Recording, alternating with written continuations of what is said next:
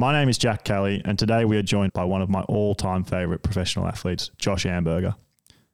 Josh is an Australian professional triathlete known for the way he races. He has led out of the water in almost every race he's ever done, including multiple times at World Championships. He races off the front of the bike with aggression and a determination to put himself into a position to win. This always makes races Josh competes in bloody hard for everyone else involved. He then runs with his heart in his sleeve, leaving everything out on course. In my time talking to athletes who have competed against Josh, I've heard them say, mm, sometimes I see Amberger's name on the list and I just don't even want to start.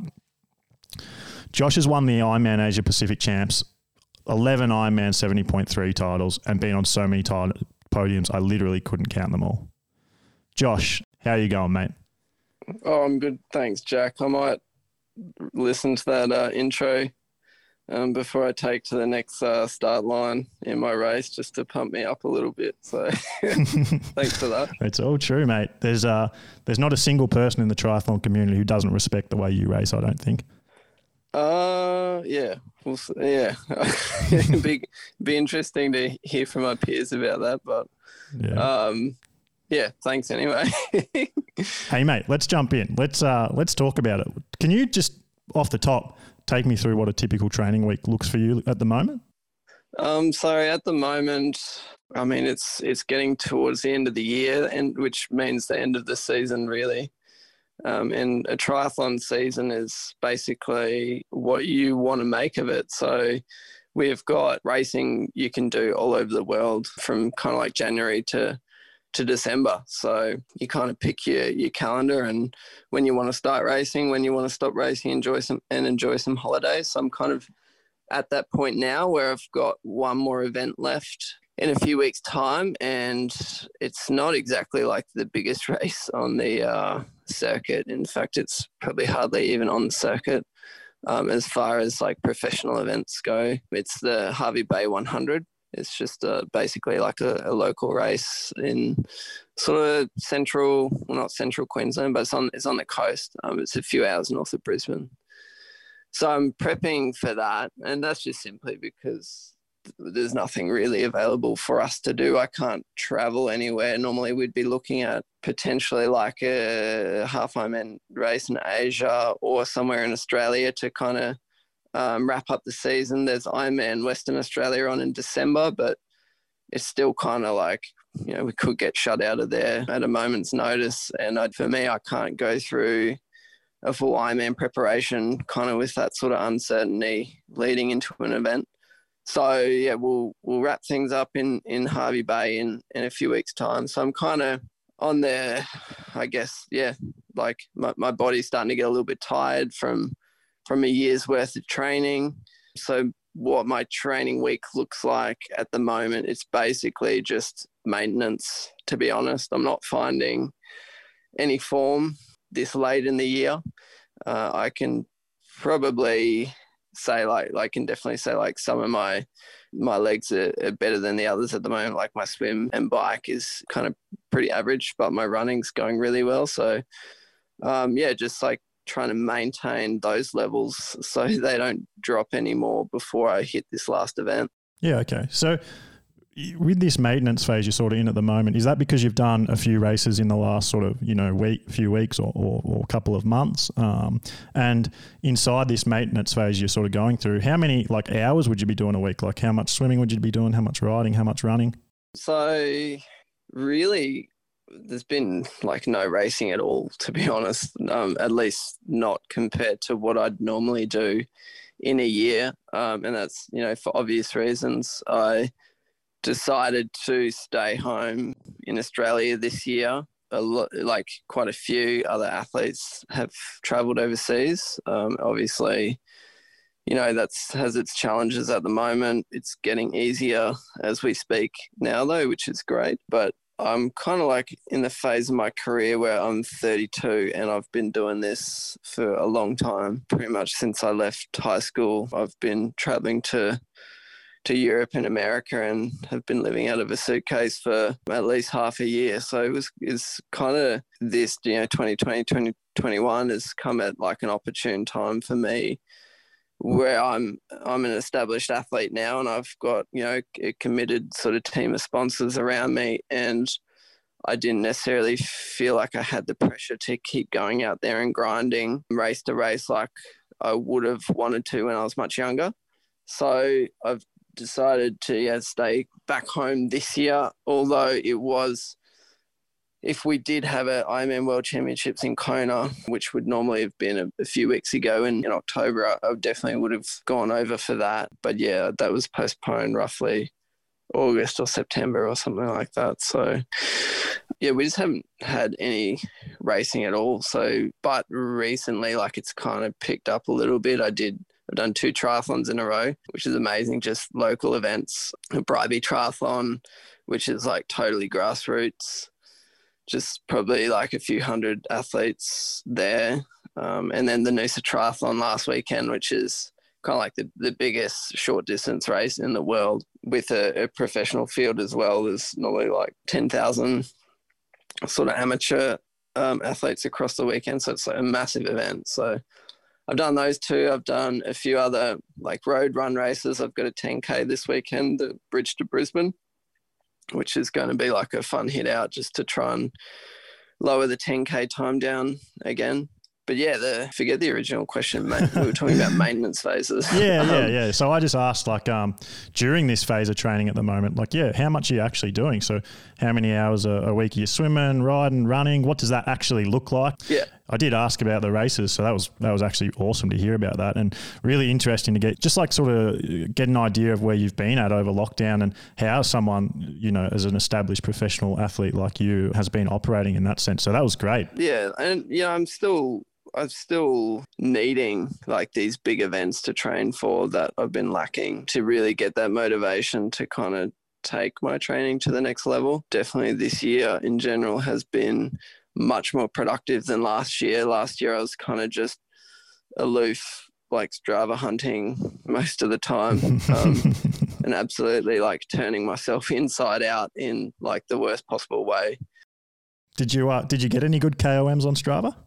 yeah, I think I finished the year with like 181 KOMs or something like that. Like, Holy yeah, shit. so I, I really kind of did a number on myself last year. Like it that that wasn't. It was good to like get the heart rate up a bit higher than mm. what it normally would be, but it yeah, I de- definitely felt like some really deep fatigue last year. But this year, generally, like my motivation has been much higher because, you know, it's pretty clear if you know who I am as an athlete, it's very easy to uh, identify my weaknesses. So that's, you know, generally the latter part of, of like a bike ride in an Ironman and then running in general. So I've had like a lot of motivation this year to improve those and just generally like develop as an athlete. So, you know, that the maintenance I'm doing at the moment, it's still also in a lot of ways like a development phase. And I'm really, really loving running at the moment, to be honest. It's something that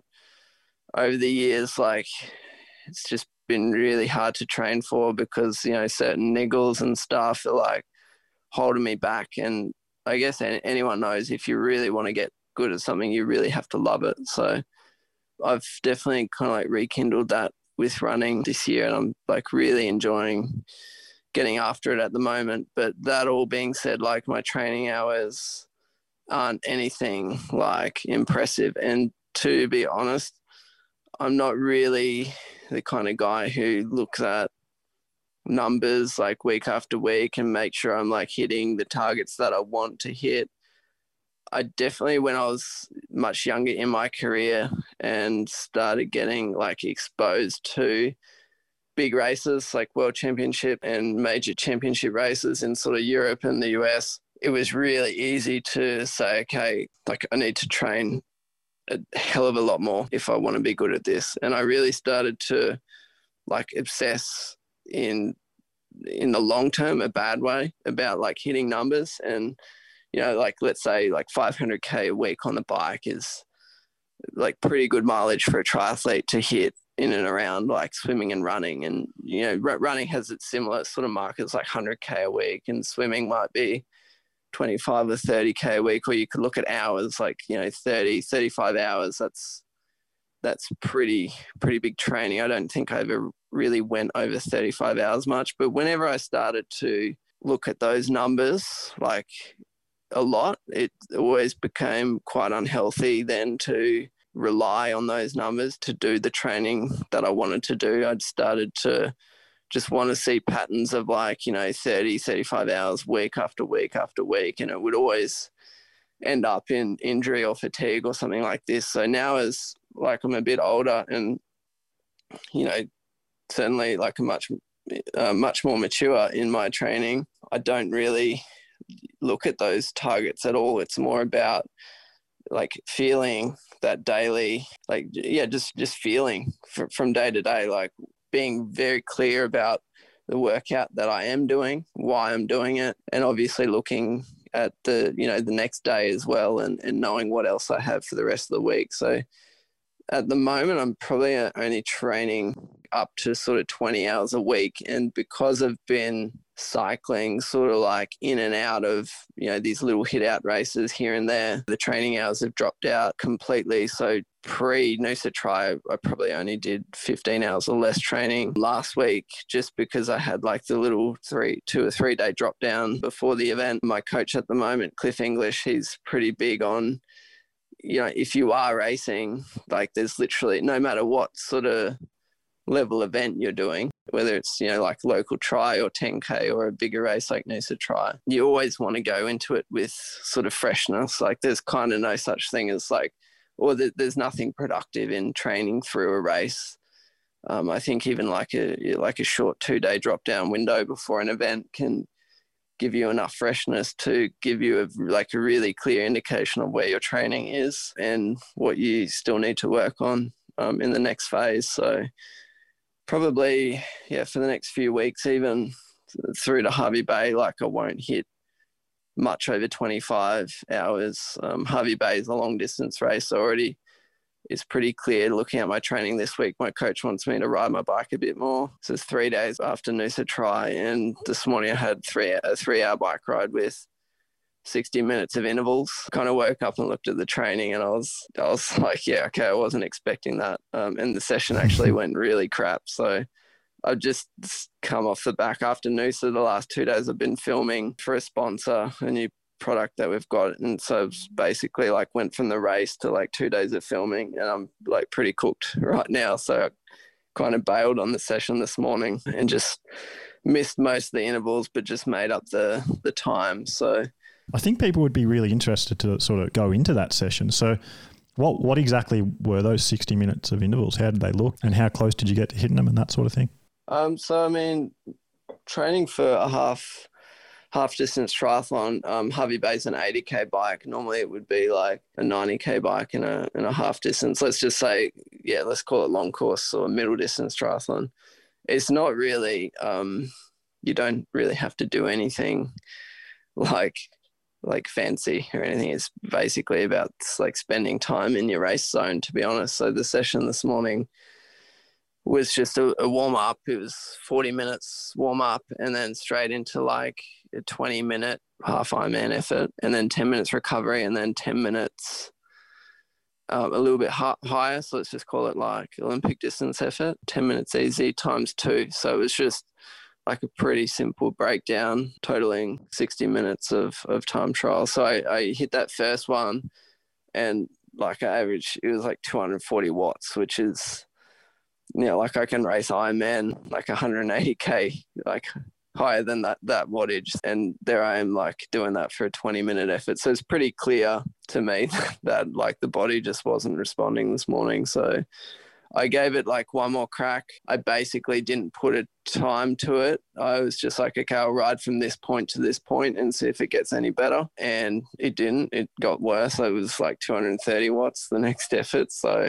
yeah. yeah, it was at that point. It's like, okay, like there's literally no point in doing this. And for that, the duration of that second effort, it was mostly about me not like trying to push the pedals really hard and produce an effort that just wasn't there. I, I, always like try and find something productive to do, even if things aren't going really good. So it was more about me trying to stay relaxed in the aero position, um, try and work on a, a few things with like my pedaling technique and my my aero position that I've been really sort of chipping away at. So that was kind of like valuable time that I could spend doing something productive, even if you know the the power wasn't there, which is as as athletes like that's kind of what you you're always looking at and what you want to see because generally you know like power is performance and uh, but but there's everything else that goes into that equation like you know aerodynamics and comfort on your bike and things like this. So like there's literally always something to be working on. I think that's actually so relatable because even like um, you know you don't have to be a professional to uh, to start getting obsessed with your with your numbers and your wattage and or if it's your running your you know what pace you're hitting. And I think we could all relate to that where you know you go out for a session and you have these intervals at this power or you know at this pace and it's just it's just it, you're not hitting it it's not working that day and it can actually like really bring you down. And I think it's really hard to go okay I'm not feeling this today let me still get something out of this session. I think what most people do is they just continue to try and hit it and maybe bury themselves um, into a little bit of a hole or, or even just like get really negative um, mentally about it. And it can sort of derail the whole session and, and even, you know, it can derail the, the training week or, or, you know, the next few days. So yeah. that's so, um, that's so interesting that you as, you know, a really world class professional athlete has those exact same days. Um, and just hearing that, okay, you're feeling that. So instead of throwing the, the baby out with the bathwater, I'm going to use that time to um, to focus on something else. Like you know, my yeah, I'm going to get in an aero position and, and focus on that or my pedaling technique. And it doesn't sound like it it really even phased you that you weren't hitting the power you wanted. It, it sort of it sort of sounds like okay, yep, that's that's just another day in, in the life for you.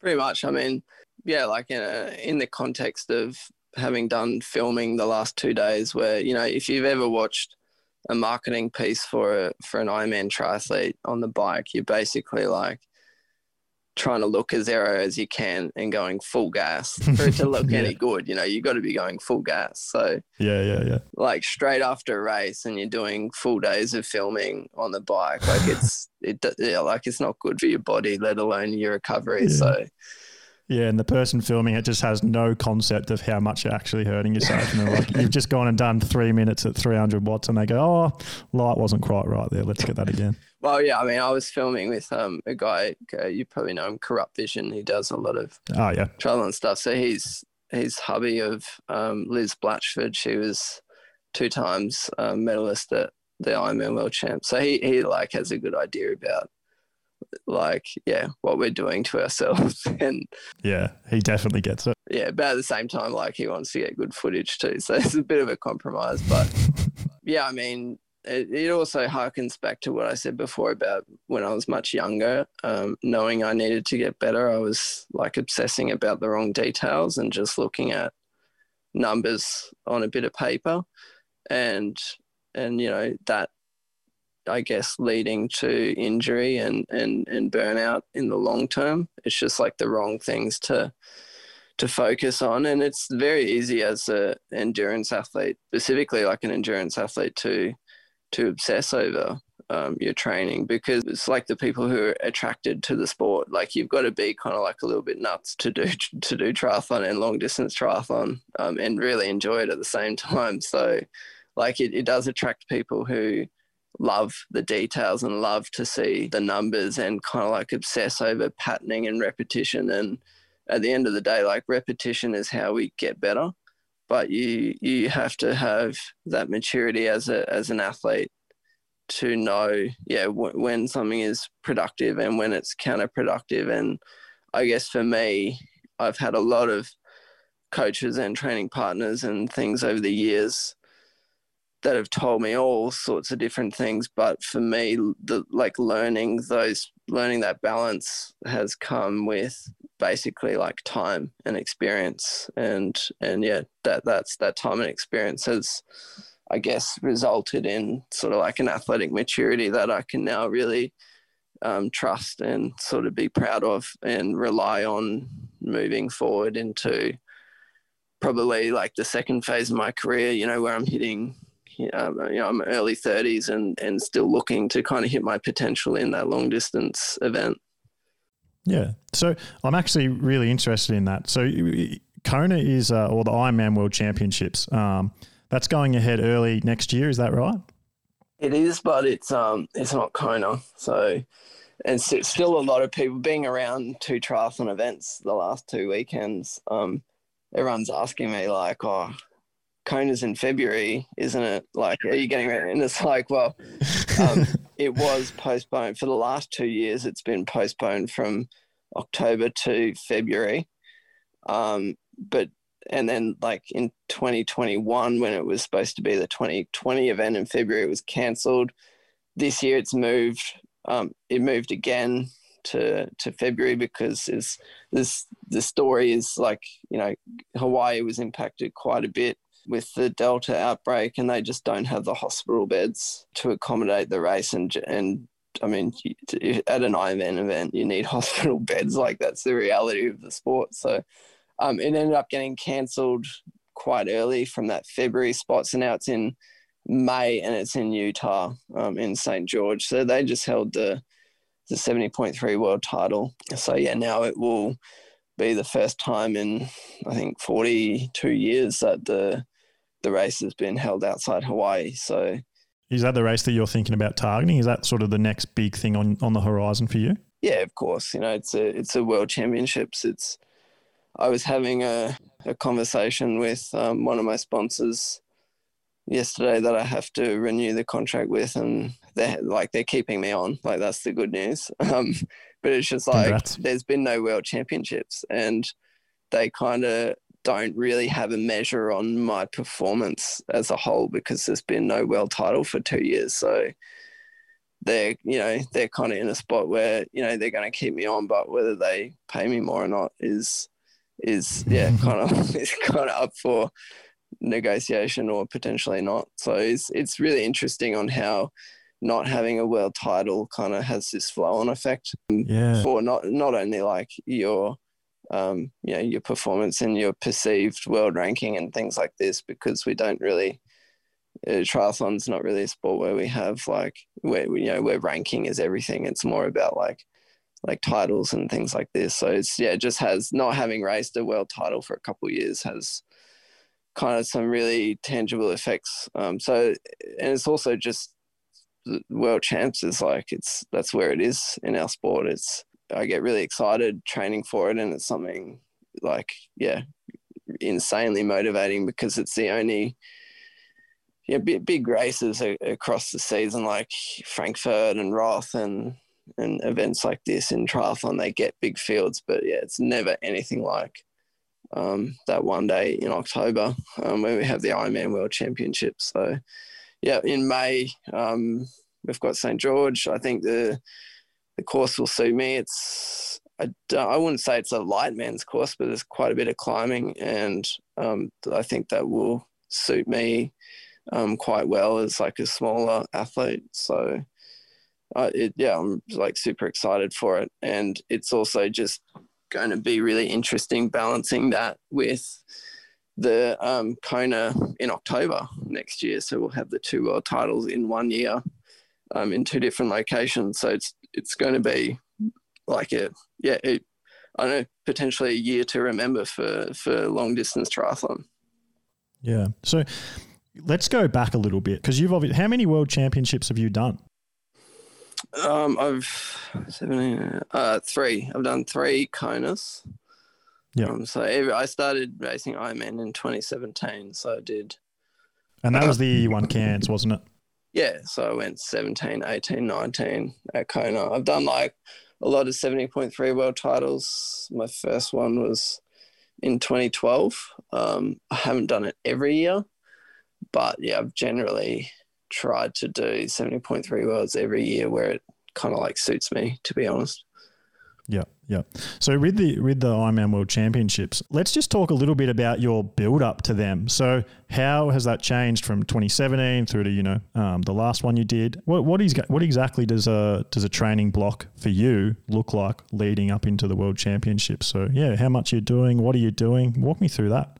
I mean, it's it's always different because it's at the end of the season, so generally you might spend your first the first half of the season trying to qualify for it um, and that involves obviously racing one or potentially more than one full distance Ironman. So that's kind of like a, a feat in itself. And every single Ironman you're doing, you know, generally needs like a dedicated prep time where you're almost like forgoing other races because the training for it is so demanding. So um, whether or not you qualify first go or not is going to set the tone for how your season unfolds um, to get to the world champs. So in 2017, I didn't qualify the first time. I did my first Ironman. I, I was Ironman South Africa in March, and I, I mean, I had a good race, but like it was, it was my first one, and I totally blew up in the marathon.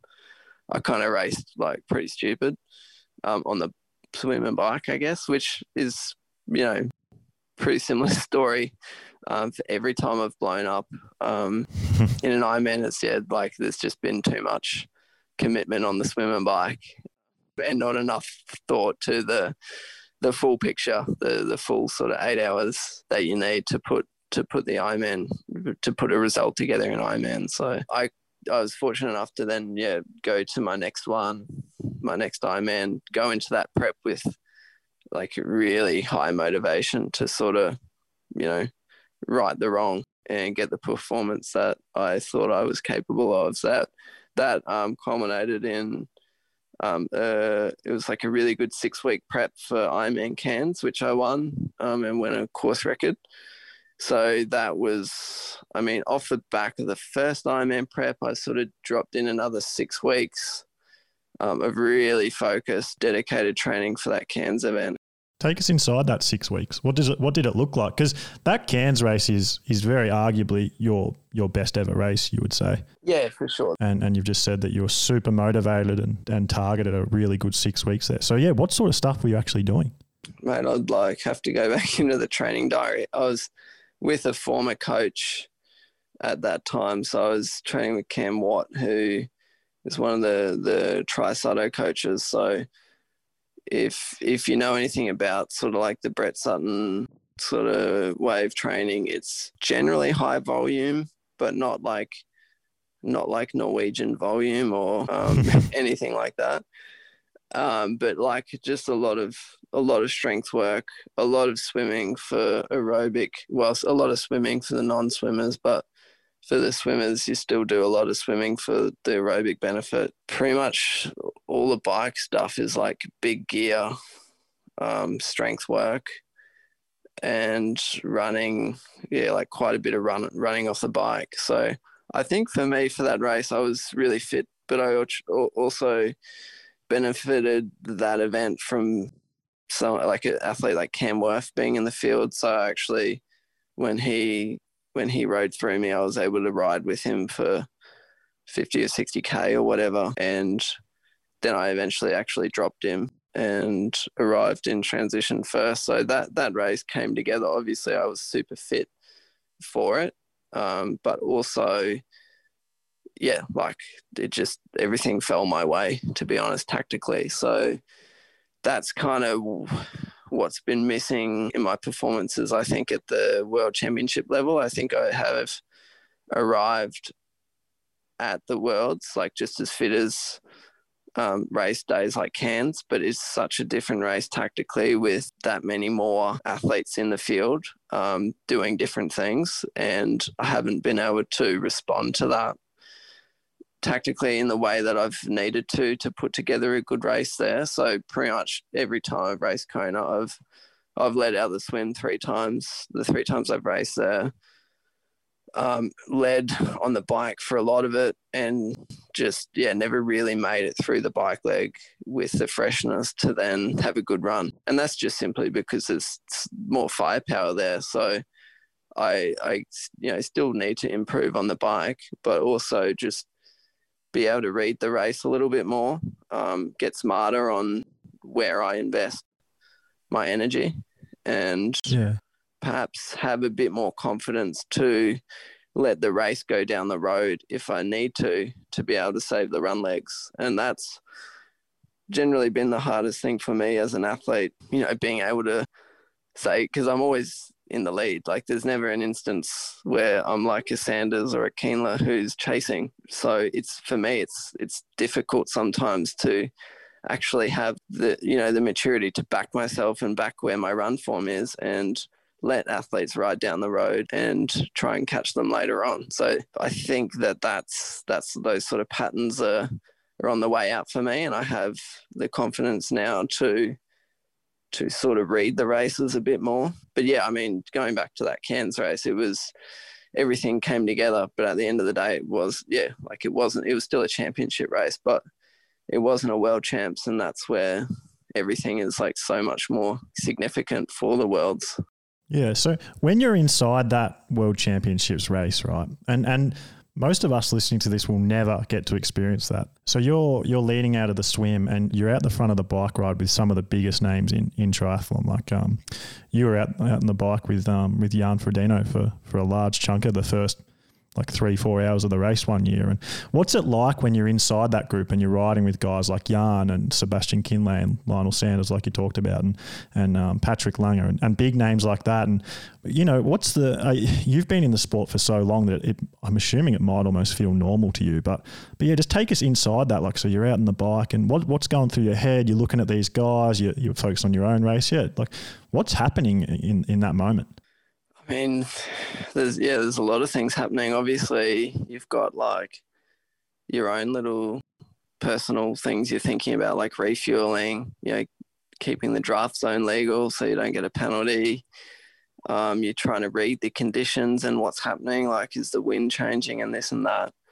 Um, so there's always literally like a lot to, and in Ironman, if you're not thinking every minute about when you're going to sip your bottle next or take your next bit of calories, like you're already getting behind. So it's like there's a lot going on. It's such a long race, but you you have to really obsess and keep yourself um, in the in the moment to always be checking in on yourself and what you need to do to you know keep the body ticking over. But then yeah, of course, there's the the tactical elements that come into play. So that first year I did Kona, I let out of the water and had a two minute gap, and I, I got caught. I think about forty kilometers into the bike, um, and then I went off the front again, and that was really interesting because the reason why I went off the front was when I got caught, no one went around me. I think like Braden Currie came around me, but then he got a flat tire, so I was back on the front. And the problem was that third wheel, um, Jan Frodeno was sitting there, in in third wheel, and this is this was the the Kona that he he um, pulled up on Ali'i Drive, like a few k into the run, injured. So mentally, he wasn't there that day. He didn't race that well, and he actually he had had words to me when he eventually passed me on the bike, saying that I swam too hard, and he, he didn't really sound too pleased with me. but Jan Frodeno sitting there third wheel as I, I can't remember. I mean, I think he was defending champ that year. Yeah. With him sitting there third wheel, no one wanted to pass him. So that ended up, it basically, I was stuck on the front and like I ended up just riding off the front again because like I wasn't going to be leading the group of 30. I didn't want to do that at all. So I kind of was like, well, you know, stuff is I'm just going to, going to go take the TV cameras up the road. Um, and you know that undid my race. Like it was stupid. I blew up. It's a ballsy move. I guess everyone who watched that race knew who I was at the end of the day. So you know, there's there's still good things to take out of that that race for me. But like, yeah, just Jan sitting there third wheel. He no one wanted to go around him, and that's been the same case for the next years where I've ridden with him. I think he didn't start 2018 because he had that sacral stressy, but 2019 when he was obviously probably in lifetime best form and broke the record, he he was on the front and he's telling, you know, he's gesturing for us to roll through, and it's like, mate, I got like I got nothing to lose. Like you, I'm gonna let you do the work because, like, I'm not a favorite for this race. I've got literally no reason to to get to the front and drive the pace for you. So, um, maybe if I was much younger, I would have been like, like, yeah, I would have gone and done the work for him because I was probably a bit stupid. But you know, now, I, like, any why why would you um, roll through with if Jan's telling you to, he's the one, he's the best in the world. So not only do I think that like he's obviously better than me,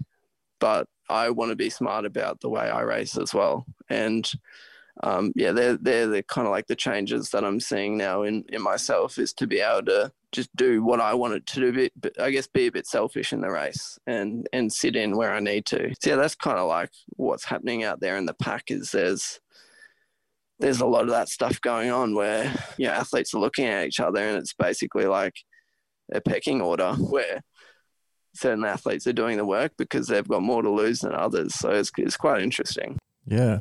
And speaking of that, um, training wise, are you taking any notice at all about what other guys are doing? Like you've just said that, you know, Jan's clearly the best in the world.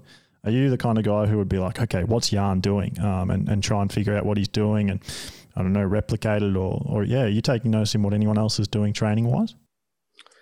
Um, I mean, a little bit. Like since last year, I jumped on Strava. Like I've I've never used Strava before, but obviously that's if you want to know what someone's doing, like look at their Strava. So not everyone's posting, of course. Like you know, now I'm hiding like a lot of my stuff. Um, probably only when probably only when I get a KOM, I'm like putting it out there. Make that public. Just so I'm on the leaderboard. But um, you know, to be honest, I don't obsess about the sport in a lot of ways other people do. I know some of my competitors, they'll basically know as much as there is to know about all the athletes. Sometimes you wonder how like people have certain bits of gossip or not. And like I, to, to be interested, to, to be honest, I'm just not really interested in knowing everything about everyone. And I know that could be something for performance that you know could be beneficial to know more about where my competition is at and what their fitness is but i'm not at the same time i'm not really someone who's like really making myself feel confident by looking at others i get the confidence by knowing what i do day to day and what i feel each week in the build up to a race and you know feeling that fitness and knowing that that the form is coming. So yeah, yeah, I just yeah, I don't really place much value on yeah, like scrutinizing every single aspect of my competitors' lives. To be honest, like I find a lot of people uninteresting, so I, like, I don't really want to even like follow them on social media or whatever. So yeah, you have trained with some other other pretty sort of big name pros though in the past, haven't you? Like I know you've trained with Sebastian Kienle and you've done a bit with Cameron Wurf. Um, is there anyone that you've trained with and you've just thought, I cannot believe how much they're doing, or like that session they're doing is crazy. Like I can't believe what I'm what I'm seeing here. Or has it actually like when you train with guys like that seemed pretty normal? You know, it's actually it's actually funny. You know, like those two guys you mentioned um, yeah, like I've I've trained with I've lived with Sebi at his home and trained with him, and you know Cam Wurf brought me to Andorra, and and I trained with him for a little bit. Um, both situations I'd go back to because they were both like quite fun and beneficial. Um, but at the same time, they're not guys who are doing um, insane, insane training. Like it sound, might sound funny because you know Cam he kind of does do some crazy training, but it's all from what I saw in the weeks I spent with him, everything was purposeful and quite dynamic, really. Like when we, I was riding with, you know, the guys in the pro peloton in Andorra, and when it's easy, like it's easy. And when it's hard, it's full gas. And it's the same with Sebastian. He probably does like the least amount of hours than than like most people. And I actually was training with his coach last year and this year. Um, I'm no longer working with him because, it, to be honest, the, the style just didn't really suit me. Um, but I wanted to give it a go. But Sebastian's just like high octane. He's like, he must be like the most um, gifted athletic, uh, the gifted, most gifted male athlete in terms of like natural endurance that all he has to do is basically train his speed and power um, and how he gets Ironman performance from the training that he does is I tried it and it yeah it just doesn't work for me yeah. and it's like re- kind of really fascinating to be honest so yeah I've kind of seen like quite varied approaches to training. If you'd ask me the question again about who's like doing crazy training, um, like I wouldn't even really know, to be honest. I just don't know that much about other athletes and what they're doing. But I definitely know like probably there's some coaches that are training the athletes insane hours, maybe like Ryan Bolton. Um, he coaches like, you know, Ben Hoffman, Sam Long, Heather Jackson. Like if I hear about the training they're doing, I'm just like, you know, fuck that. like that's something that never really interests me is um doing those kind of workouts that's just like super long. Um, very yeah, very repetitive, very long. Um, yeah, I'm not really interested in that to be honest. Yeah.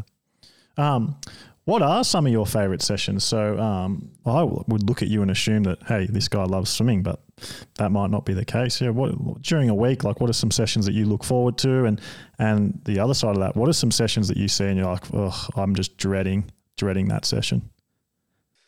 Um, mate, I'll I'll like dread any session where I'm tired, where I wake up and I'm tired. Um, and it just just depends where my my motivation is. You know, like sometimes if I've got a long easy ride, it's kind of like oh, like do I have to do that? Like I don't know. But but then the next week I could be, you know, that could be maybe my favorite session. Um, and it's hard to it's hard to understand why that is. Um, to be honest, I I generally part of the reason that keeps me in the sport is that I love most aspects of training. So like yeah, I love what I do. I, I'm I'm I'm competitive. I've been competitive all my life and I couldn't imagine ever like not being competitive in something, whether it's like triathlon or like cards at the family dinner table or something. Relatable. Um, but yeah, I also just just love training. I love um, yeah, swim, bike, run training.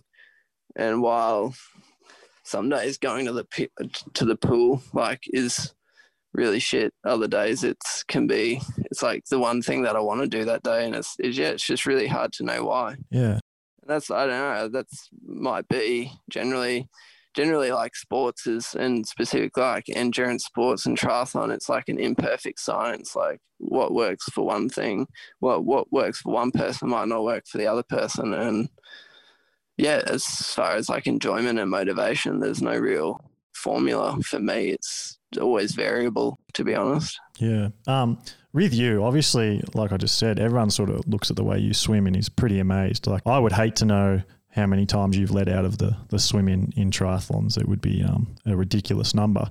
What's your, your swim training actually look like? Is it just because, like, you've swam since you were a kid, and you, I know that you sort of raced pretty high level growing up, and um, and that's your background. So now, are you doing sort of as much swim volume as, as what everyone else is? Do you reckon? And and inside that, say your sessions, um, what do they look like? What kind of um, pace are you are you swimming for your intervals, and, and how much volume are you doing, and that sort of thing? Um, for me, it's like I've gone through certain phases in my career with my swimming where I've had to do less. Like I've basically been in a maintenance phase for my swimming for probably over a decade, to be honest. Like, yeah, wow. I was probably you know fastest when I was 16 or 17. Um, I still trained. I, I moved to triathlon full time when I was 14. So um, prior to that, you know, I was swimming 10 sessions a week, and I don't know, like it could have been 50k a week, to be honest.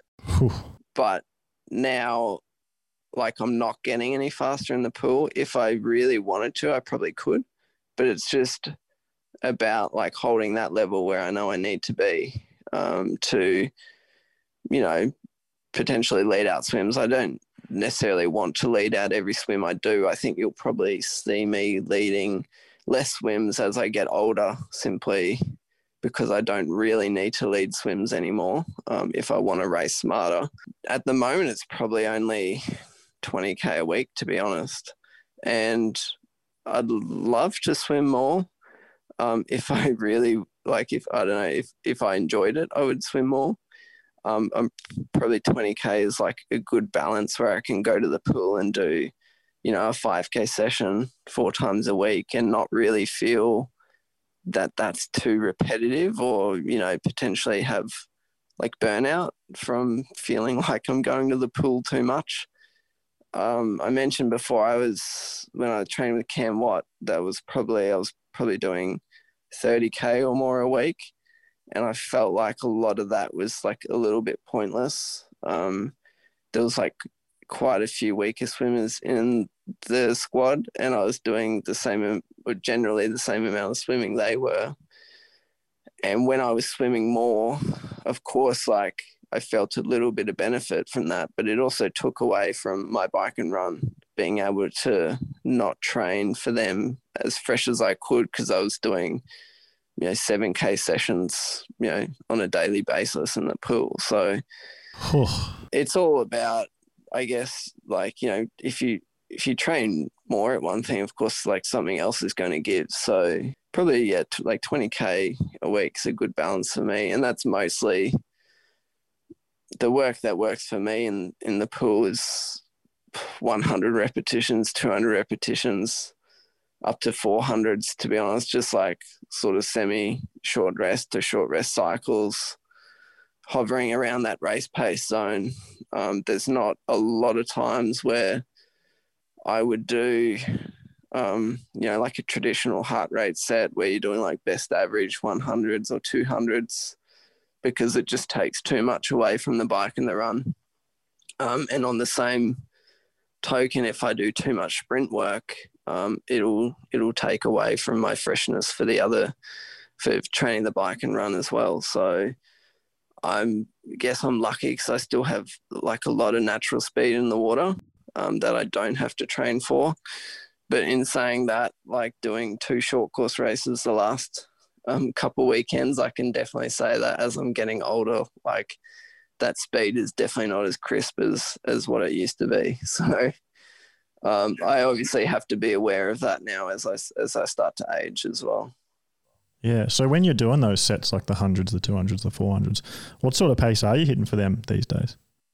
Um, like it's nothing remarkable. And to be honest, like we swim um, in probably the slowest pool in Australia. It's like so like heavy the water and the, mm. the pool's quite shallow. Basically, everything's going against the speed in this pool. It's just like a, a good training house, really. Yeah. Um, but I go, I swim in that pool, and I'll go to any other pool and literally be doing like five seconds, a hundred quicker. Yeah. Um, so it's quite funny, but um, you know, anything around sort of one fifteen touch and go cycle is is really good, and you don't really need to be swimming um, faster than that for performance, like in in men's professional racing, at least in in long distance racing. So you know, if I'm doing hundreds, one fifteens is really good touch and go. 200s you know you can push that out to 230 um, but mostly i'll probably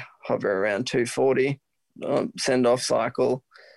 And you know if i'm doing really hard 400s um, that'll be anywhere from yeah like five minutes to five minutes 10 um, but yeah i mean like it's funny though because i, I think i don't try i don't get the numbers in training some athletes might like if i'm talking to another triathlete they might tell me when they're doing 400s, they're doing like 440s or something. And I'm like, damn, like, why aren't you leading the swims? Because I ain't seen like times that quick ever where I train. Um, so it's kind of funny. Like, I don't think that I, I uh, quite a few people have told me that um, that from quite a few people that have trained with me, they've said that I'm definitely like a racer and I can always bring out my best performance on the race day. So, yeah, well, that's what I was going to ask. Do you think that's just because that when it's race time and, and, and, you're swimming in the open water, you're just significantly better than what you are in training? Or do you just think these blokes are, are lying to you about how fast they're swimming in training?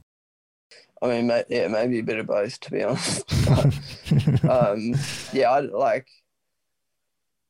I've been doing. I've been swimming that long. I know the level I need to go to in training to to see the performance I want on race day. And I'm generally quite realistic about if I'm performing well or underperforming. So, um, but that being said, like different open water conditions suit me better as well. I quite actually enjoy pool like open water conditions rather than something really choppy. um, simply because I think like I'm more of a finesse swimmer rather than like a strength based swimmer, which a triathlete typically would be. Um, yeah. No, like kind of like a good distance per stroke and, and a nice clean water with like low swell to get the most out of my stroke um, rather than, you know, in rough conditions, you're just muscling through, which I, yeah, I have like nothing on the upper body. I've got like chunky, thick legs and I'm skinny as a rake in my uh, torso. so it's, yeah, kind of like an interesting mix and produces a different result in swimming. Yeah than potentially like a normal triathlete. Yeah. Hey, um, now jumping across to the run. So you said that at the moment you've really been enjoying your run training, and that um, and that your runs you're seeing like significant improvement there. How much um, how much running are you doing? Sort of what's your weekly volume look like, and what's it look like in a in a big week, and when you're doing your easy jogs, sort of like what sort of pace are you, are you running for your easy jogs, and and what sessions are you doing, all that sort of stuff. Yeah, to be honest, like um, so I've lowered my 10k time down in the last few months to like low 32. I ran um, 3204 according to Strava um, at a, a 10k in Sunny Coast. So like as far as like Ironman runners go, it's not bad. Like it's pretty shit for for a, for a short distance runner. You're never getting anywhere in Olympic distance triathlon running 32. Um, but yeah, off the bike in Noosa, I went 32.30. So it was like a really good result for me off the bike. And I've pretty much been able to lower these run times down basically like exclusively just doing more intervals and basically like strictly strictly intervals like low volume but very specific to my race distance like you know 1k repeats um 2k repeats sort of like you know, maybe 3K threshold runs off the bike and things like this. The Sunday long run is generally comprised of intervals. It might be like two by 5K and then finishing at the track with, you know, five by 1K. And that's obviously like a, a half Ironman sort of specific session.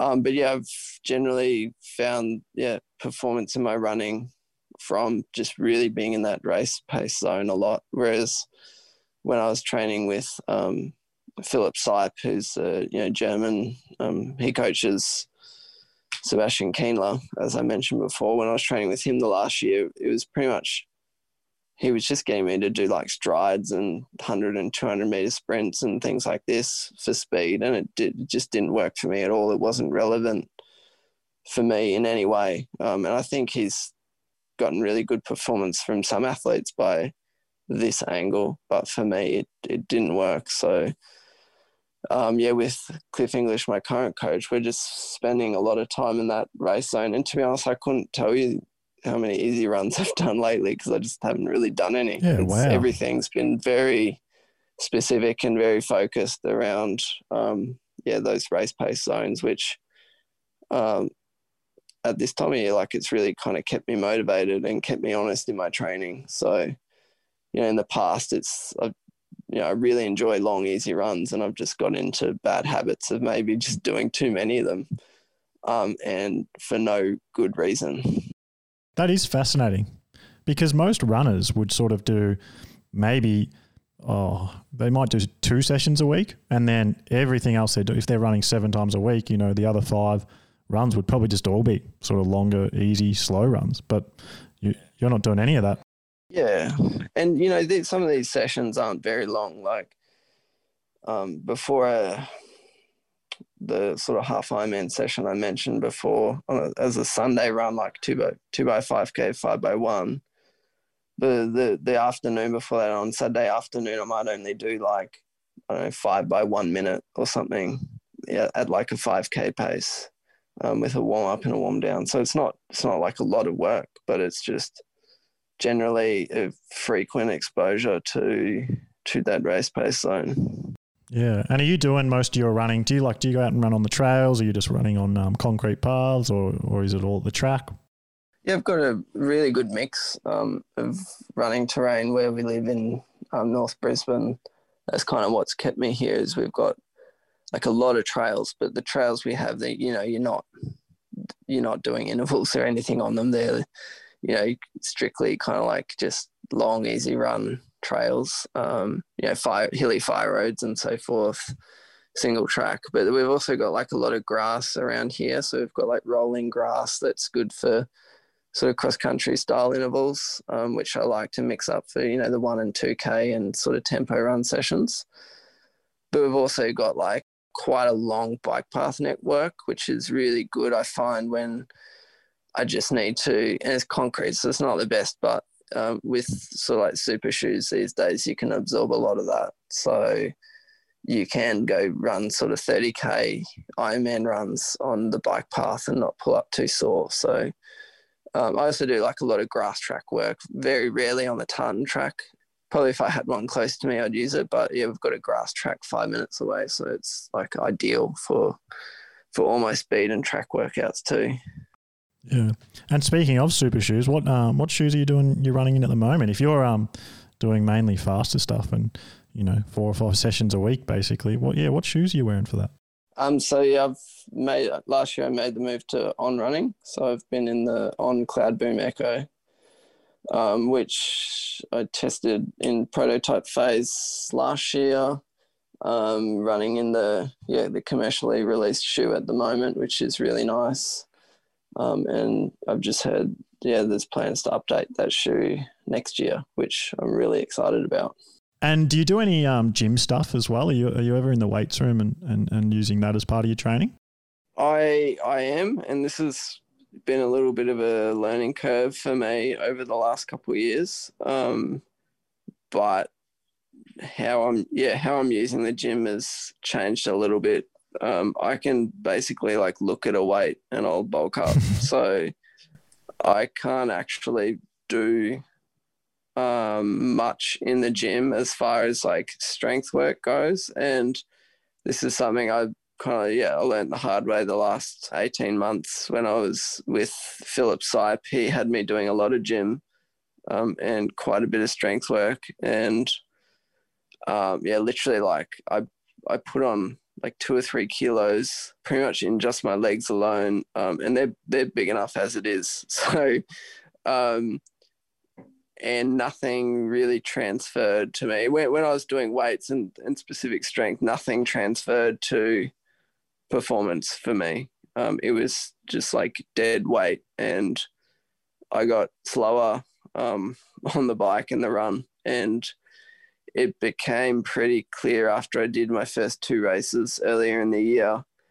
Um, that was like Geelong 70.3 and Challenge Shepparton. They were both half distance races. I ran like, t- I, yeah, I ran the worst I have in years. And that was pretty much just because the, there was way too much bulk. Um, so for me now, it's just about doing like a lot of like basic stuff in the gym, like activation um, and connectivity work. So for me, um, one thing I really got out of um, Philip Philipp Seipp as a coach was learning how to get like a full body connectivity for my running, like just generally using much more arms. It was like syncing the arms and the legs up much more. Um, so anything I'm doing in the gym is yeah, like catered around to, to activation and connectivity. So it's like I don't really have to spend much work in the gym, which like suits me to be honest. It's not really a place I've ever really loved being. Um, I missed a lot of that work when I was younger.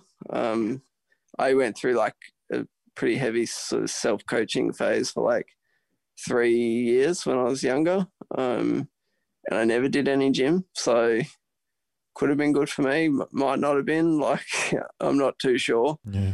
Um, but yeah, generally, like for me, my weakness in the sport is mostly like biomechanical, like, um, like specifically with my running, is just trying to get my running technique much more dialed. Um, same with cycling. So the the gym is definitely somewhere that's helping me with that at the moment. Yeah, and to circle back to what you were saying there, that you sort of had two of your worst run performances pretty much just because you were a bit heavier.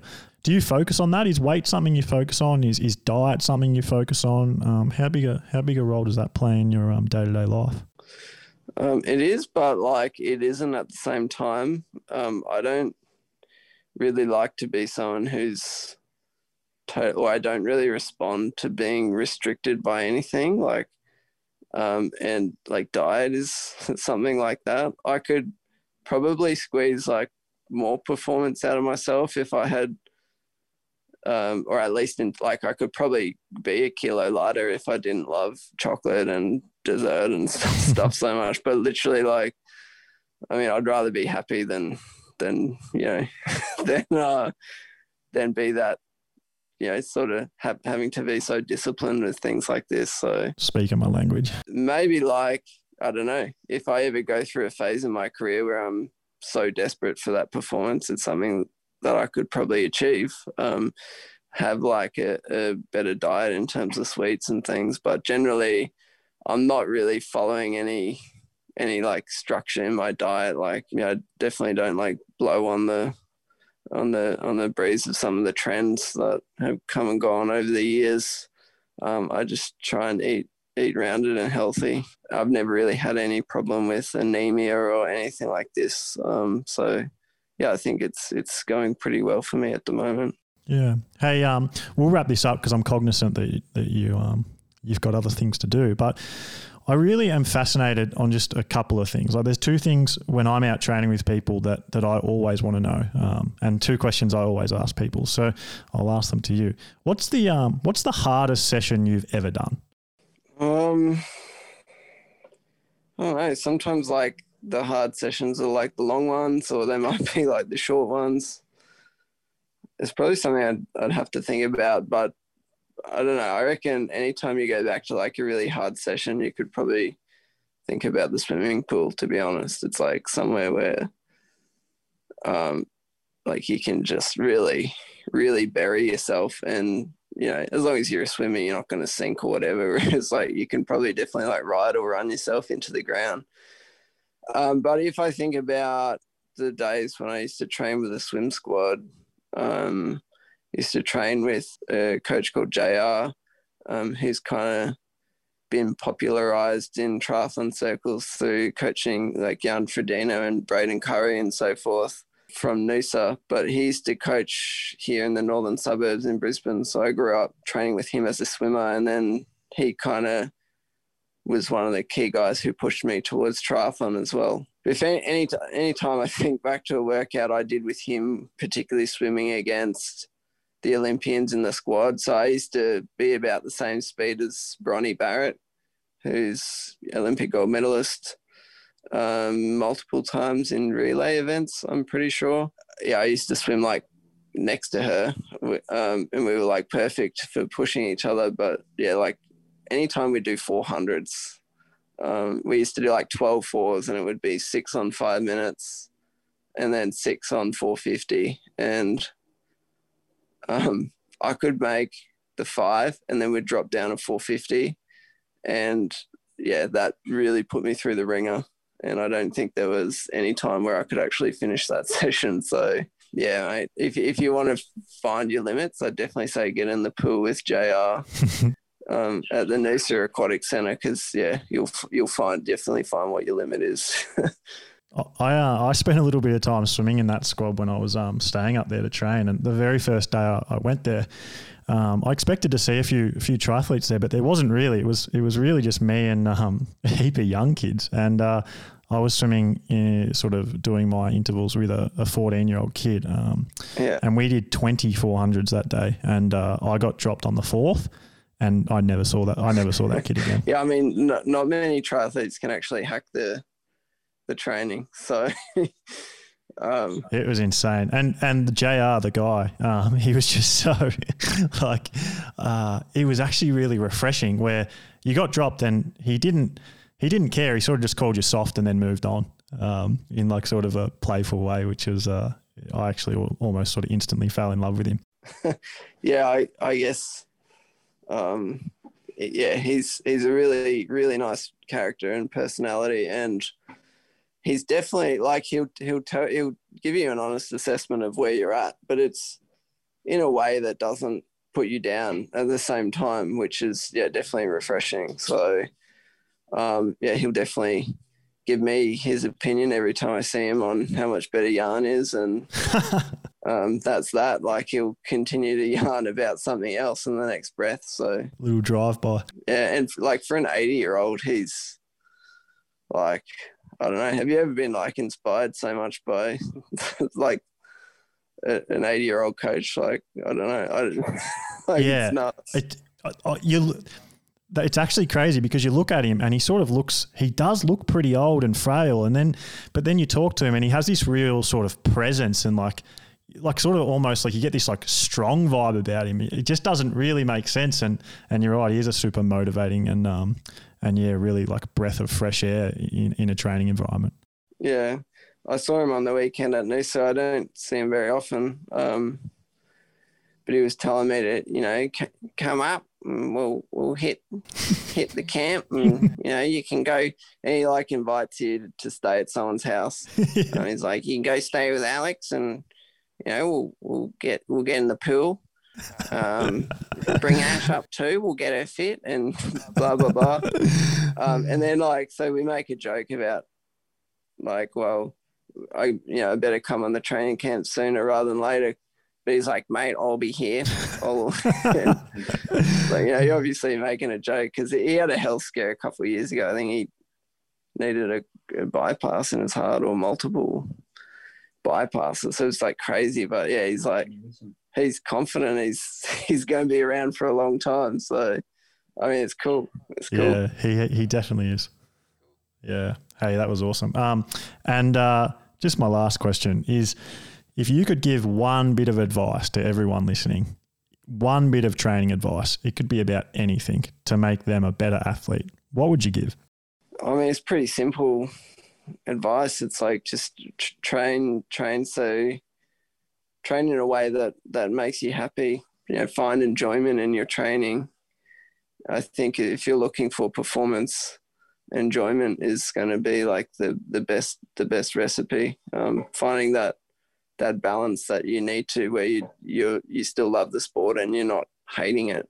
Some athletes can perform really well um, for a short period of time off like insane insane training, but if if you're not happy with what you're doing, it's never going to be it's never going to going to keep you around for as maybe as long as you wanted or maybe even to get to your potential. So yeah, for me, um, if if I'm happy in my training, then I can I, I can train hard, I can train well, and I'm still motivated by the time it comes to race day.